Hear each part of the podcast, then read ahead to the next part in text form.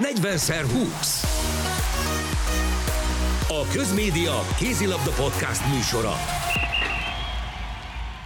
Nagyon sok szeretettel köszöntünk mindenkit a 40x20 podcast második kölni adásában. Cseszregi Balázs, Rodics Dániel, valamint Tóth Bálint beszéli ki a horvátok 29-26-os legyőzését. Danit mutatja, hogy lehet, hogy a harmadik kölni adás, de igazából mindegy.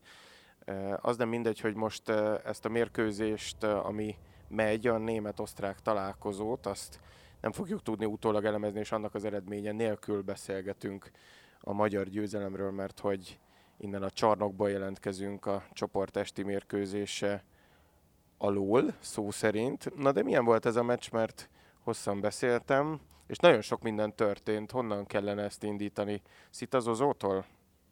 Indítsuk az Ozótól, megbetegedett felső légúti megbetegedés láz, ehhez képest bejött helyette Bodó Ricsi, aki tegnap megígérte szerintem mindannyiunknak, hogy elkezdi felépíteni magát, felépíteni magát még jobban, és aztán lőtt egy, hát ilyen nem is tudom, ilyen átfordulásos gólt az első félidőbe, majd a második félidőt úgy kezdte, hogy kicsúszott a kezéből a labda, védett egyet neki Kuzmanovics, és onnantól kezdve viszont egész egyszerűen nem tudott hibázni, és nem csak a góljaira gondolok elsősorban Bodó Ricsinek, hanem szerintem egészen elképesztő munkát végzett védekezésben. Ott nála nem mentek el, és nem tudom, három labdát szerzett, most Danira nézek, Rodics Danira, ami gyakorlatilag döntő volt ezen a mérkőzésen. Az előző meccsen ugye volt három bomba gólja, akkor fellélegeztünk, hogy na, újra régi Bodóricsi, aztán egy kihagyott lövéssel és egy labdaeladással, egy kulcs szituációban egy labdaeladással zárt, de hát akkor még mindig lehetett reménykedni, hogy, hogy e, pláne amikor kiderült, hogy Zozó nem játszhat, akkor én nagyon reménykedtem, hogy azért az előző meccs egy kis lendületet adott Bodoricsinek, aki egy rossz lövéssel kezdett, viszont utána jött az a földön fekvős pozícióból szerzett egészen elképesztő gól. Na, akkor gondoltam, hogy ez most újabb lendületet ad, utána viszont megint kihagyott lövések következtek, és hogy innen milyen második félidőt tudott produkálni, az egészen elképesztő, hogy a hajánál fogva kirángatta magát ebből az újabb hull, hullámvölgyből. Szóval nagyon fontos szereplője volt ennek a sikernek. Volt egy MVP-nk ezen a mérkőzésen. Én is vele akartam folytatni. Ez meg Csema nagy húzása volt én szerintem, hogy nem Palasicsal kezdtünk, hanem Bartuc Lacival, aki 2016-ban ugyan EB résztvevő volt, de aztán 8 évre elfelejtették, egyszer-egyszer talán meghívták, most pedig az egyik legfontosabb meccsünkön 40% fölött védett, 16 labdát talán. Azon gondolkoztam, hogy ez még az osztrák meccsnek szólt-e, vagy ennek az ellenfélnek, mert mint abban az értelemben, hogy ott Csema ugye azt gondoltátok, meg azt gondoltuk sokan, hogy talán kicsit későn cserélt kapust, és hogy akkor most, most akkor tényleg vele kezd, de, de úgy tűnt, hogy ez az ellenfélnek azért szólat talán ő jobban ismeri ezeket a lövőket, hát a magyar bajnokságból már jó régóta, most ugye a két szélre gondolok, vagy éppen a saját csapattársára, Mateo Marasra, de igazából mindenkiét olvasta, második félidőben meg ráadásul meg is sérült, és saját bevallása szerint onnantól azért egy-két labdának mellé nyúlt, vagy ahogy ő mondta, bevédte, de még összességében ez is belefért. Bele és a második félidő elején egy picit megijedtem, mert egyébként szerintem nem védett rosszul az első félidőben Mandic, de bejött Kuzmanovic, és 4 per 3-mal kezdett, és felnéztem az égre, nem hiszem mondom, hogy ez a kapus fog minket tönkretenni. Meg is fordították a mérkőzést, és aztán valami hihetetlen lelki előről, illetve egyébként jó játékról tettünk tanúbizonyságot, mert azért nagyon-nagyon kevés volt a technikai hibánk. Tehát ilyen 5-6 technikai hibát számoltak össze az EHF-nél, ami nekünk általában egy fél idő alatt szokott lenni 9. Az egész uh, Európa bajnokságon eddig, tehát az eddigi négy meccsen, négy meccset játszottunk, ugye igen, eddigi négy meccsen 43 technikai hibánk volt. Az sok. A horvátoknak is pont 43 volt, csak most ők többet tettek hozzá sokkal, mint mi. Ez a horvát csapat pedig azért félelmetesebbnek tűnt elsőre, mint amit végül tudtak mutatni. Szerintetek mennyire volt rögtön az számukra zavaró? Nem kérdeztem őket, szóval az ő nevükben nem tudok mit mondani, hogy egy ilyen nyitott védekezéssel kezdtünk, ami, ami kimondottan zavarta őket. Még az is lehet, hogy talán, talán az is, hogy szitára számítottak és bodót kaptak? Leginkább most úgy tűnik, hogy nem a kérdésre válaszolok, pedig aztán Nem a baj, végén volt oda, már ilyen ebben a podcastben. Én nem emlékszem rá. A- Majd az oda is volt. Ki, hogy általában olyan forgatókönyv szokott megvalósulni, hogyha nagyon sokáig akar egyenlíteni, eh, fordítani egy csapat, és küzdködik, küzdködik, és egyszer csak sikerül, akkor átbillen, és onnantól kezdve megőrzi a vezetését, és megnyeri a meccset. És ezért ijedtem meg nagyon, amikor a, ott billegett az eredmény, Kett, kettő ide, egy ide, döntetlen, megint egy ide, megint döntetlen, ez sokáig, és utána fordítottak, mert akkor nagyon megijedtem, hogy, hogy el fognak húzni és nyerni fognak. De onnan is, tehát a Lékai Mátéhoz az volt az első kérdésem az interjúzónában, hogy, hogy honnan van ennyi lelki erejük. E, Egészen elképesztő. A kérdésedre visszatérve, Hogy mi is volt az a kérdés? igen, Hát, hogy például az Tudott 5 1 védekezés. védekezésünk az elején, az, az mennyire ásta alá rögtön az első fél időben a horvátokat szerinted? Szerintem ö, igen, igen is hozzátett ehhez, és hál' Istennek a kezdések azok, azok mostanában mindig jók. A Izland ellen is nagyon jól kezdtek, osztrákok ellen is nagyon jól kezdtek, ma is nagyon jól kezdtek a srácok. Ez nagyon megnyugtató, és a osztrák meccsen kívül a hajrá is minden esetben nagyon jó volt ezek olyan kulcsfontosságú szituációk, vagy időszakok szoktak lenni, meccsek elejét el szokták rontani, régebben hajlamosak voltak elrontani a haj, meg a hajrát, de most mind a kettőben nagyon sokat léptek előre szerintem.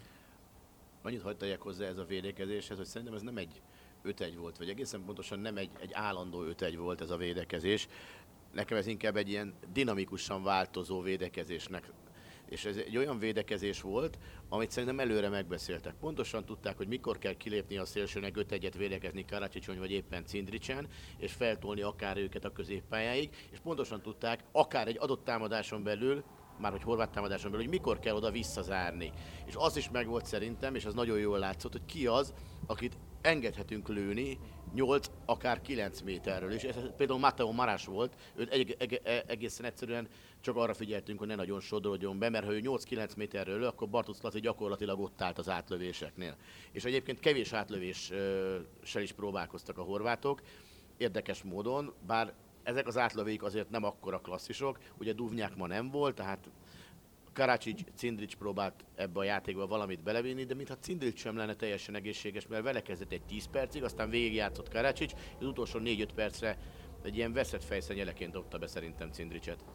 Mondanám, hogy Imre Bence leradírozta, csak pont maga Imre Bence mondta, hogy ő azért azzal a fajta védekezéssel, amit ott zavaróban játszott, nem volt elégedett. Danihoz visszatérve még egy picit, hogy melyik periódus lehetett döntő, vagy melyik nem, az m4sport.hu-n egy-két napja fönt volt egy kép, ami azt emelte ki, hogy az első félidei, első félidő végi vezetéseinket, ami így a Montenegro, Szerbia, Izland, vagy éppen az Ausztria ellen volt két-három, akár négy gólos, azt hogyan engedte le a csapat a szünetig, hogy például négy gólról hogyan lett csak egy, vagy, vagy akár döntetlen. És itt most én kifejezetten figyeltem ezt a periódust, itt nem vezettünk annyival, talán kettővel, és volt labdánk a háromhoz, eh, amit aztán ott is hagytunk, de végül azt legalább sikerült elérni, hogy ne legyen döntetlen, pedig jöttek a horvátok és hoztuk fel őket, szóval lelkierő nem csak a végén, nem csak a második félidő végén volt, hanem volt az első félidő végén is, és most így, hogy nézzük továbbra is ezt a német-osztrák meccset, így az jutott eszembe, hogy most kicsit mi voltunk az osztrákok, akik így ö, elhitették a, a horvátokkal, hogy jó, lehet itt még keresni valójuk, jó, föl tudnak jönni, oké, még át is tudják venni a vezetést, de a legvégén most, ha nem is olyan szerencsével, mint ők, de de mi tudtuk bevinni ezt a, hát ez elég fontos győzelmet, mert ez a két pont, hát, hát megint, megint föl sejteti a helyosztók hétvégéjét. Még visszakanyarodva arra, Még amit vissza. mondtál, a első félidők vége az nem szokott jó sikerülni. Az, az visszatérő probléma, de az első félidő végén nem is lehet megnyerni egy meccset. A második félidő végén lehet megnyerni, tehát az sokkal fontosabb. és uh, amit még nagyon fontosnak tartok, hogy... Uh, Nyilván csak az ott, ott kapott gólok a végén is számítanak. Igen, hogy Csema Rodriguez szövetségi kapitánynak uh, bizonyos döntéseit vagy döntések elmaradását szóba hoztuk az Ausztria elleni vereség után, akkor most én szeretném szóba hozni, hogy azon kívül, hogy megint bemaradt két időkérés, azon kívül, amit ma taktikailag nyújtott ő, meg az egész szakmai stáb, meg a, ami, amilyen változtatások voltak, ami, amikor történtek, szóval minden nagyon rendben volt szerintem. És időben jött Fazekas most ezen a ez is, ez is és megint hozzátette az egy-egyeivel, a bejátszásaival, a betöréseivel, a góljaival a magáét, és hát akkor, ha már Imre Bencét szóba hoztad, én szerintem egyébként a horvátok nem vették komolyan Imre Bencét. Annak ellenére sem, hogy az előző mér- két mérkőzésen nem hibázott lövést. Aztán ma sem hibázott lövést, így utólag már tudjuk. De nekem volt egy olyan érzésem, hogy hagyjuk már erre a kisfiúra, és akkor most itt elnézést kérek a kisfiúért Bencétől, de hogy hagyjuk már erre a kisfiúra. Magasabb nálad? Nem, nem magasabb. Hagyjuk már. Hanem. Hanem alacsonyabb. Akkor csak szóval nagyobb a haja. Nagyobb a haja, igen. Megvékonyabb, igen. De ha már ezen túl vagyunk, köszönöm szépen, akkor szóval én azt gondoltam, hogy meglövetik a Bencét, és már csak azért is, mert hogy mind a két kapussal szemben neki azért vannak negatív élményei a utánpótlás világversenyekről. Mandicsal szemben ő mondta, 2 per 0 lőtt a legutóbbi utánpótlás világversenyen, és ugye Kuzmanovics is pont ugyanez a korosztály. Mert nem Livákovicsot mondtam, igen, Dominik. És Kuzma. ehhez képest most azért nagyon változatosan lőtt Bence. Szerintem nem nagyon volt olyan lövése, ami ugyanoda ment volna, mint az előző. És az első kettőbe egyébként belenyúlt Mandic, még az indulásba is, de abból is gól lett.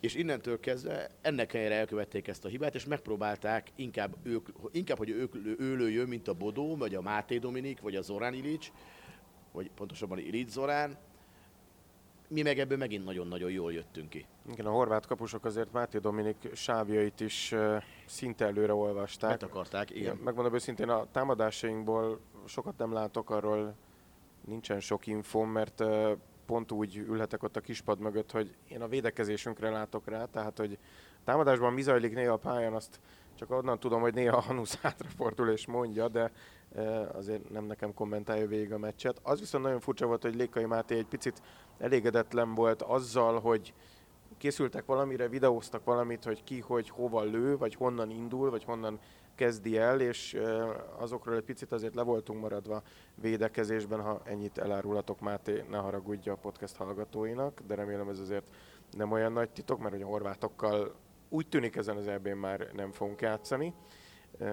Viszont az azért bajós, hogy Máté Dominik fönt volt a pályán, ugye menetrendszerűen kezdett a második félidőben, ezt is majd lehet, hogy azért előbb-utóbb egy-két csapat kiolvassa, de nagyon fájlalta a bal térdét. Én annyit hallottam, annyi infót onnan, hogy valami ott a térdek környékén megrándult, és utána próbálgatta a kispad mögött, de szerintem már pszichés dolgok miatt is, már mint azért, mert félti a lábát, nem jött vissza, és így, hogy mondjuk mondjuk Ancsin is kicsit beteg, Máté Dominiknak a térde, és Ilic Zorán meg nem csattant ki eddig az önbizalomtól, bár azért jó védekezésben mindig véd, Védekezésben nagyon, nagyon hasznos volt, és jót tett neki, hogy az utolsó gólt azért megint ő szerezte.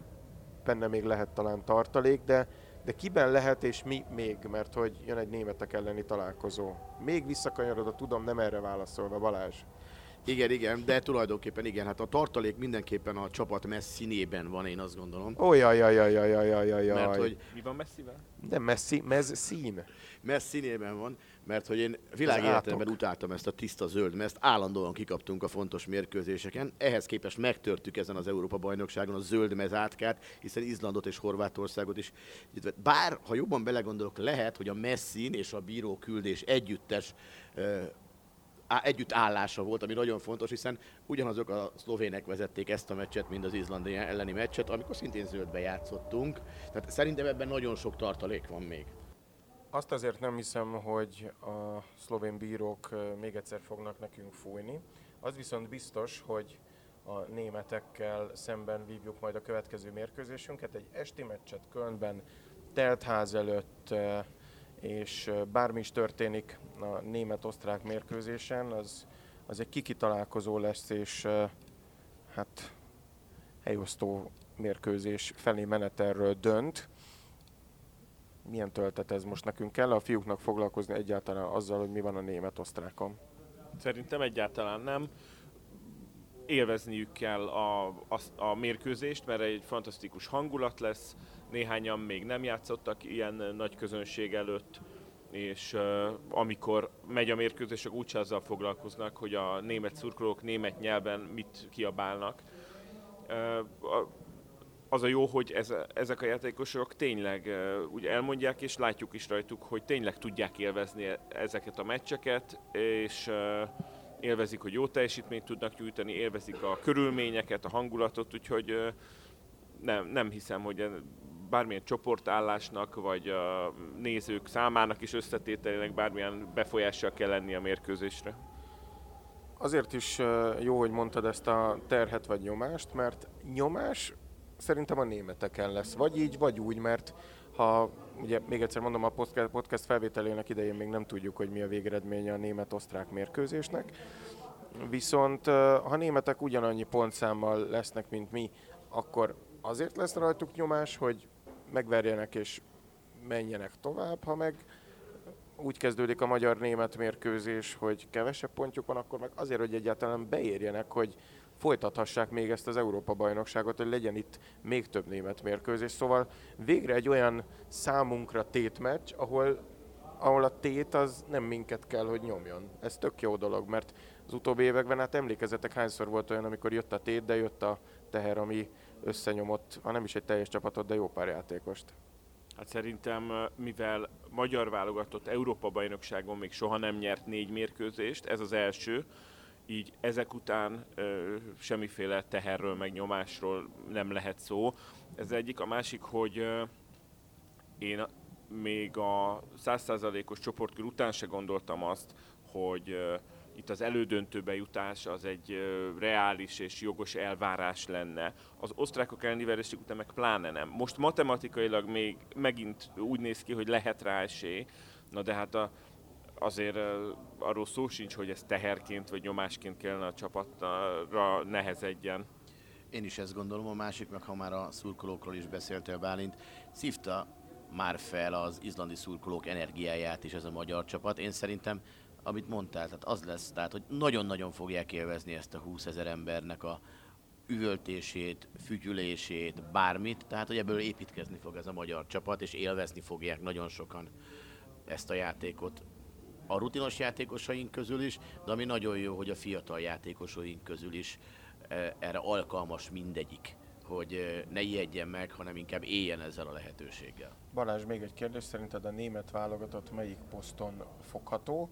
Ugye a mi csapatunkban van Palasics, Ilics, Fazekas, Imre, illetve a két Krakowski révén pár olyan játékos, akik tavaly nyáron Berlinben a Junior VB döntőben egy fájó vereséget szenvedtek tőlük. Igazából javítom magam, nem fájó vereség, VB döntőben éppenséggel ki lehet kapni, csak biztos, hogy, hogy mert ezt megkérdeztem két fiútól, hogy azért mosolyogtak ezen a kérdésen, ott van egy picit a fejükben, szóval, hogy mit adhat plusz motivációt még a németek ellen. Szerintem ez, ez ebből a szempontból nem fog eszükbe jutni. Az biztos, hogy ebben a német válogatottban akkor az első kérdésedre válaszolva, hogy melyik poszton látok én lehetőséget, hogy elfogjuk, hogy megfogjuk őket.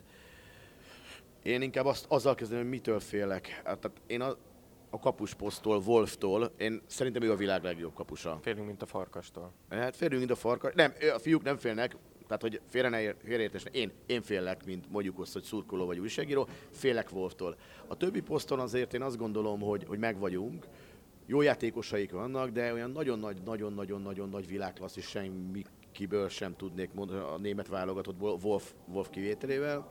Ugye nincsen Pekeler, aki visszavonult, nincsen Vincsek, aki visszavonult a válogatottból, és Drux, aki sérült. De hát Drux amúgy sem szerintem egy világklasszis játékos, de Vincsekle és Pekelerre azt azért lehet mondani. Van tényleg nagyon sok, nagyon ügyes, fiatal játékosuk, de egyik sem világklasszis még, és még az is lehet, hogy őket fogja megzavarni ez a 20 ezer ember, mi erre tudunk jó példát a Magyarországi Európa bajnokságról, már hogy úgy értem, hogy rossz példát. Dani lerakta a mikrofon, meg visszavette, van szóval egy óriási van ötletem. Veled. Na mondjad. Én nagyon pessimista voltam a szerb meccs előtt, a szerbek két kapusa miatt. Most Cseszi tűnik egy kicsit óvatosnak a németek elleni meccs előtt a két német kapus miatt, úgyhogy legyen ez, a, legyen a forgatókönyv ugyanolyan, mint a Münchenben volt, és nyerjenek a srácok a németek ellen is. Bár azért Wolf az más kategória, mint Cupara. Hát Cuparához igen, de Milosavjevhez képest nem biztos, hogy sokkal más kategória. Na, ezt majd megnézzük, és jól kibeszéljük. A magyar válogatott tehát 29-26-ra legyőzte Horvátország együttesét 1998 után, az akkori EB után ismét nagy tornán legyőzve így Horvátországot. Nem félünk Wolftól, nem félünk a Farkastól, és most már a Zöldmeztől sem. 40x20 A Közmédia Kézilabda Podcast műsora.